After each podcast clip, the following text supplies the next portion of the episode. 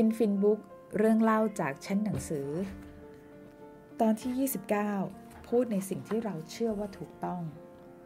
ตอนหนึ่งในหนังสือ one plus one equals three ของ d e f t r o t เล่าถึงเหตุการณ์ที่เกิดขึ้นในประเทศไทย ครอบครัวชาวอังกฤษครอบครัวหนึ่งเดินทางมาพักผ่อนที่ภูเก็ต ในวัน Boxing Day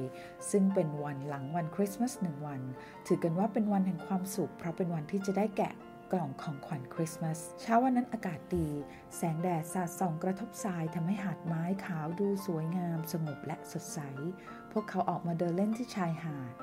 และหนูน้อยทิลลี่สมิธ วัยสิบขวบ สังเกตเห็นบางอย่างผิดปกติ น้ำทะเลลดระดับลง ถอยห่างชายหาดไปไกลลิบลับ และมีฟองเล็กๆ เหมือนฟองเบียร์ในแก้ว ภาพนั้นคล้ายกับภาพที่เธอเคยเห็นในวิชาภูมิศาสตร์ที่เธอเคยเรียน ซึ่งเป็นภาพวิดีโอขาวดำของเมืองฮาวาย เมื่อปี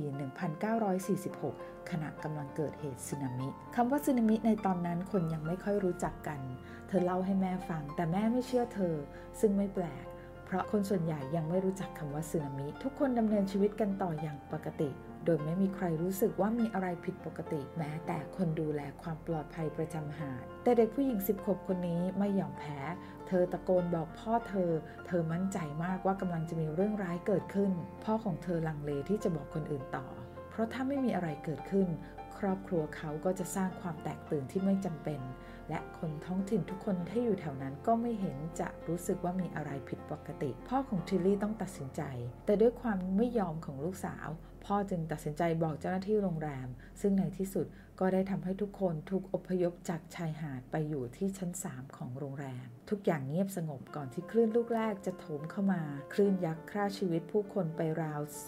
230,000 คนใน 14 ประเทศ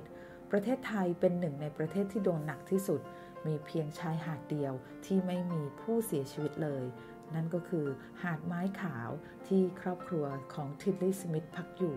เพราะทุกคนบนหาดอพยพกันทัน และทั้งหมดเกิดมาจากความไม่ยอมแพ้ของเด็กอายุ 10 ขวบ 100 กว่าชีวิตวันนั้นรอดมาได้ เพราะเธอยืนกรานที่จะพูดในสิ่งที่เธอเชื่อว่าถูกต้อง เรื่องนี้สำคัญมากกว่าที่เราคิด ถ้าเราไม่พูดในสิ่งที่เราเชื่อว่าถูกต้อง หรือไม่ดึงดันพอที่จะพูด บางครั้งเราอาจจะไม่ได้มีโอกาสพูดอีกเลย มาร์ติน ลูเทอร์ คิงส์เคยกล่าวไว้ว่า our lives begin to end the day we became silent about things that matter จุดจบของเราเริ่มขึ้นในวันที่เราไม่พูดสิ่งอันสำคัญ